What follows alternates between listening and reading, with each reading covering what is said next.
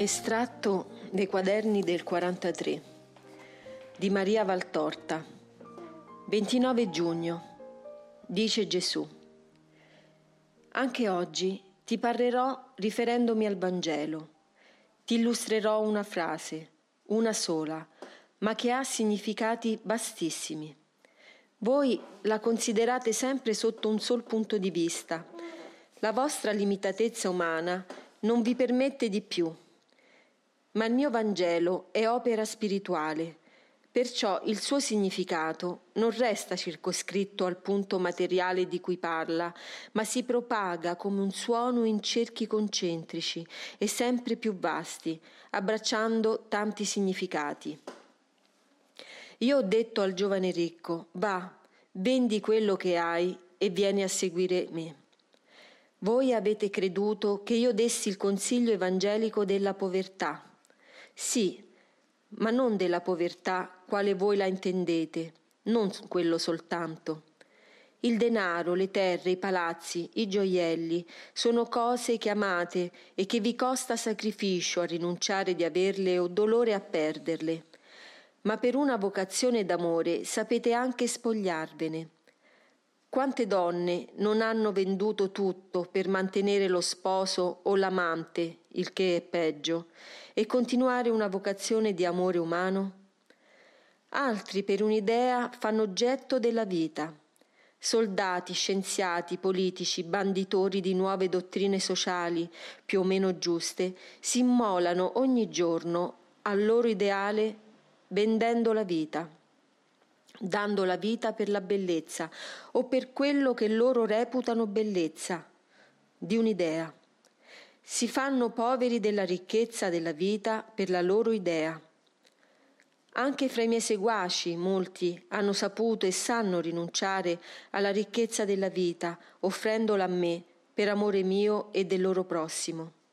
Rinuncia molto più grande di quella delle materiali ricchezze. Ma nella mia frase c'è un altro significato ancora, come c'è una ricchezza più grande dell'oro e della vita e infinitamente più cara, la ricchezza intellettuale, il proprio pensiero. Come ci si tiene? Ci sono, è vero, gli scrittori che lo elargiscono alle folle, ma lo fanno per lucro. E poi il vero loro pensiero non lo dicono mai. Dicono quello che serve alla loro tesi, ma certe intime luci le tengono sotto chiave nello scrigno della mente, perché spesso sono pensieri di dolore per intime pene o rimproveri della coscienza destata dalla voce di Dio. Ebbene, in verità ti dico che essendo questa una ricchezza più grande e più pura, perché ricchezza intellettuale e perciò incorporea, la sua rinuncia ha un valore diverso agli occhi miei. Quanto in voi si accende viene dal centro del cielo, dove io, Dio, uno e trino, sono. Non è quindi giusto per voi che voi diciate: questo pensiero è mio. Io sono il Padre e il Dio di tutti. Perciò le ricchezze di un figlio, che io do a un figlio, devono essere godimento di tutti e non esclusivo di uno. A quell'uno che si è meritato d'essere, dirò così, il depositario e ricevente, resta la gioia d'esser tale. Ma il dono deve circolare fra tutti, perché parlo a uno per tutti. Quando uno trova un tesoro, se è un onesto, si affretta a consegnarlo a chi di dovere e non lo tiene colpevolmente per sé. Colui che trova il tesoro, la mia voce, deve consegnarla ai fratelli, è tesoro di tutti. Non amo gli avari, neppure gli avari nella pietà. Ci sono molti che pregano per sé, usano delle indulgenze per sé, si nutrono di me per sé, mai un pensiero per gli altri. È la loro anima che preme loro. Non mi piacciono. Non si danneranno perché restano in grazia mia, ma avranno solo quel minimo di grazia che li salverà dall'inferno. Il resto che dovrà dare loro il paradiso dovranno guadagnarselo con secoli di purgatorio. L'avaro materiale e spirituale è un goloso, un ingordo e un egoista. Si rimpinza, ma non gli fa pro. Anzi, questo produce in lui malattie dello spirito. Diviene un impotente a quell'agilità spirituale che vi rende capaci di percepire le divine ispirazioni, regolarvi su di esse e raggiungere con sicurezza il cielo. Vedi quanti significati può avere una mia parola evangelica? E ne ha altri ancora. Ora, piccola gelosa dei miei segreti, regolati, non fare delle ricchezze che ti do delle ricchezze ingiuste. Riguardo a quanto ti dissi ieri, non pensare che colei per cui devi riparare sia un'anima consacrata la cui vocazione vacilla. No, è una debole creatura che io avevo eletta, ma che ascoltò le voci delle creature più della mia e per meschine considerazioni umane perdette il trono nella casa dello sposo. Ora ne soffre, ma non ha la forza di riparare. Le aprirei ancora le braccia. Prega perché sappia venire alla porta della mistica sala di nozze e vi sappia entrare con un'anima nuova. Anche una lacrima offerta a tal scopo ha il suo peso e il suo valore. Aiuta il tuo Gesù, Maria, ed egli aiuterà te sempre più. trenta giugno. Dice Gesù: sai cosa vogliono dire le mie mani legate? Sai chi me le lega? Sai perché tanto dolore è nel mio sguardo, tanta stanchezza sul mio volto? Sai cosa chiedo a quelli che mi sanno guardare? Le mie mani sono legate da Satana per mezzo dei peccatori. Non hai capito male, ripeto, sono legate da Satana per mezzo dei peccatori. Tu dirai: ma, o Signore, come ciò può essere se tu sei Dio? Io sono il Dio della misericordia e del perdono. Io sono il Dio potente, il Padre delle grazie. Ma il peccato paralizza la mia potenza di grazie, la mia misericordia, il mio perdono. Perché se sono misericordia, grazia, perdono, sono anche giustizia. Do perciò ad ognuno quello che si merita, e se tu consideri con giustizia, devi dire che do sempre più grazie di quello che non meritiate. Se a un'autorità della terra, anche ad un semplice messo municipale, voi faceste le offese che fate a me, sareste puniti con la prigione. Se poi fosse autorità più grande, sareste puniti anche con la perdita della vita. E sono le autorità, poveri uomini come voi, che rimangono autorità fin tanto che io permetto lo siano per vostro merito, per loro prova e quasi sempre per loro punizione. Vostro merito, ubbidire e pazientare. Loro prova, non abusare del potere, non insuperbirsene credendosi semidei o dei, perché vedono le folle pronte al loro cenno e a gridare Osanna. Uno solo è Dio, Dio. Loro punizione, perché è ancora più difficile che un'autorità resti onesta nelle mille forme dell'onestà, che non un ricco si salvi. Perciò la loro gloria umana è l'unica gloria che, abbia, che abbiano. Quell'eterna, ben poche autorità la raggiungono. Le colpe continue, sempre più perfide, che gli uomini commettono per istigazione del nemico mio e vostro, legano la mia misericordia, la mia grazia, il mio perdono.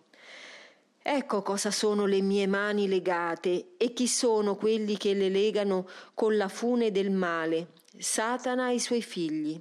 E le mie mani vorrebbero invece essere libere per perdonare, medicare, consolare, benedire. Oh voi che mi amate, Slegate col vostro amore le mie mani legate. Riparate, riparate, o mio diletti, amici e figli miei carissimi, all'oltraggio recato alle mani del vostro Dio, Padre e Redentore.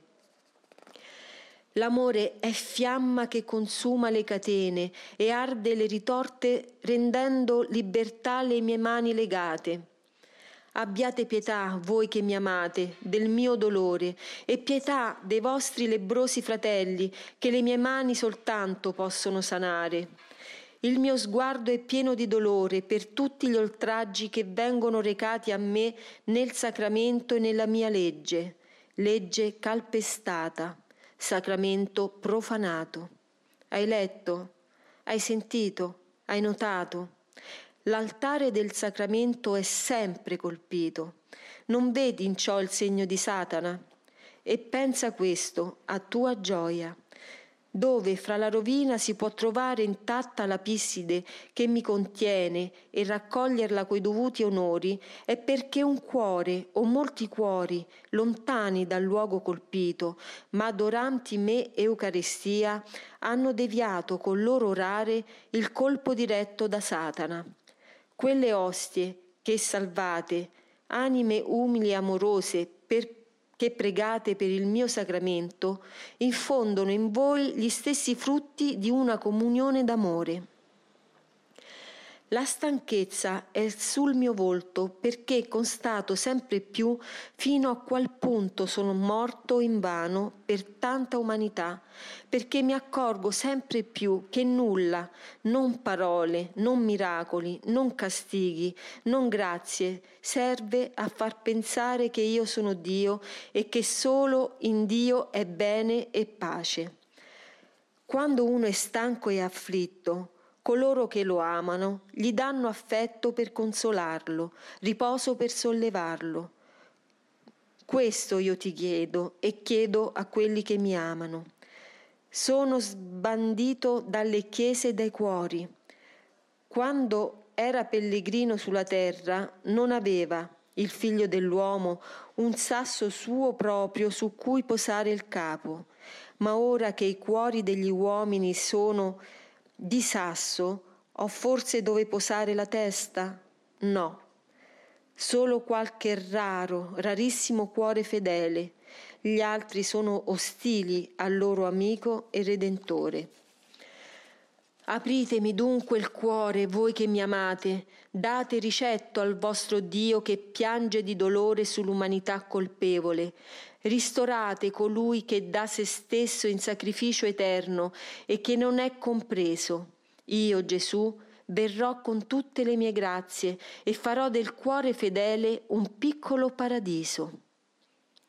Dice ancora Gesù: fra le ricchezze da dare via per seguire me e che ti ho elencate, ve n'è un'altra ancora, quella che è la più legata allo Spirito e che a strapparla fa più dolore che a strapparsi la carne. Sono gli affetti, questa ricchezza così viva. Eppure, per amor mio, bisogna sapere dare via anche quelli. Io non condanno gli affetti, anzi, li ho benedetti e santificati con la legge e i sacramenti. Ma siete sulla terra per conquistare il cielo. Quella è la dimora vera.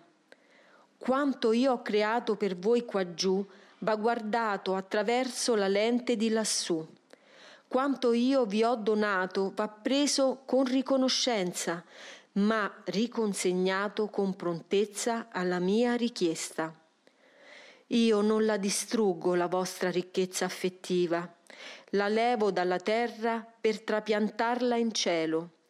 Là saranno ricostruite in eterno le sante convivenze familiari, le pure amicizie, tutte quelle forme di affetto onesto e benedetto che io, figlio di Dio, fatto uomo, ho voluto anche per me stesso e che so quanto siano care. Ma se sono care, tanto care, non sono più care di Dio e della vita eterna. ma non dimostrano una vera fede nel dolce Padre che è nei cieli coloro che davanti ad un affetto che si spezza non sanno pronunciare la parola più bella della figliolanza in Dio, ma si ribellano e non riflettono che se io do quel dolore è certo per evitare dolori più grandi e per procurare un merito maggiore. Tu, anche tu, non hai saputo dire «sia fatto come tu vuoi». Sono dovuti passare degli anni prima che tu mi dicessi «grazie, Padre, per quel dolore». Ma credi tu che il tuo Gesù te lo avrebbe dato se non fosse stato un bene dartelo? Ora rifletti e capisci. Ma quanto hai tenuto a farlo? Io ti chiamavo, cercavo farti intendere la ragione, ma non udivi il tuo Dio. Era l'ora delle tenebre per la mente e per l'anima. Non chiedermi perché l'hai permessa. Se l'ho permessa, non è stato senza motivo. Te ne parlo questa sera in cui più soffri. Io sono con te, appunto, perché soffri. Ti faccio compagnia. Ma ricorda che io non ebbi nessuno nell'ora della tentazione.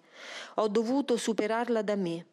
Tu invece mi hai sempre avuto vicino, anche quando non mi vedevi, perché lo spirito del male ti disturbava al punto di impedirti di vedere e udire il tuo Gesù.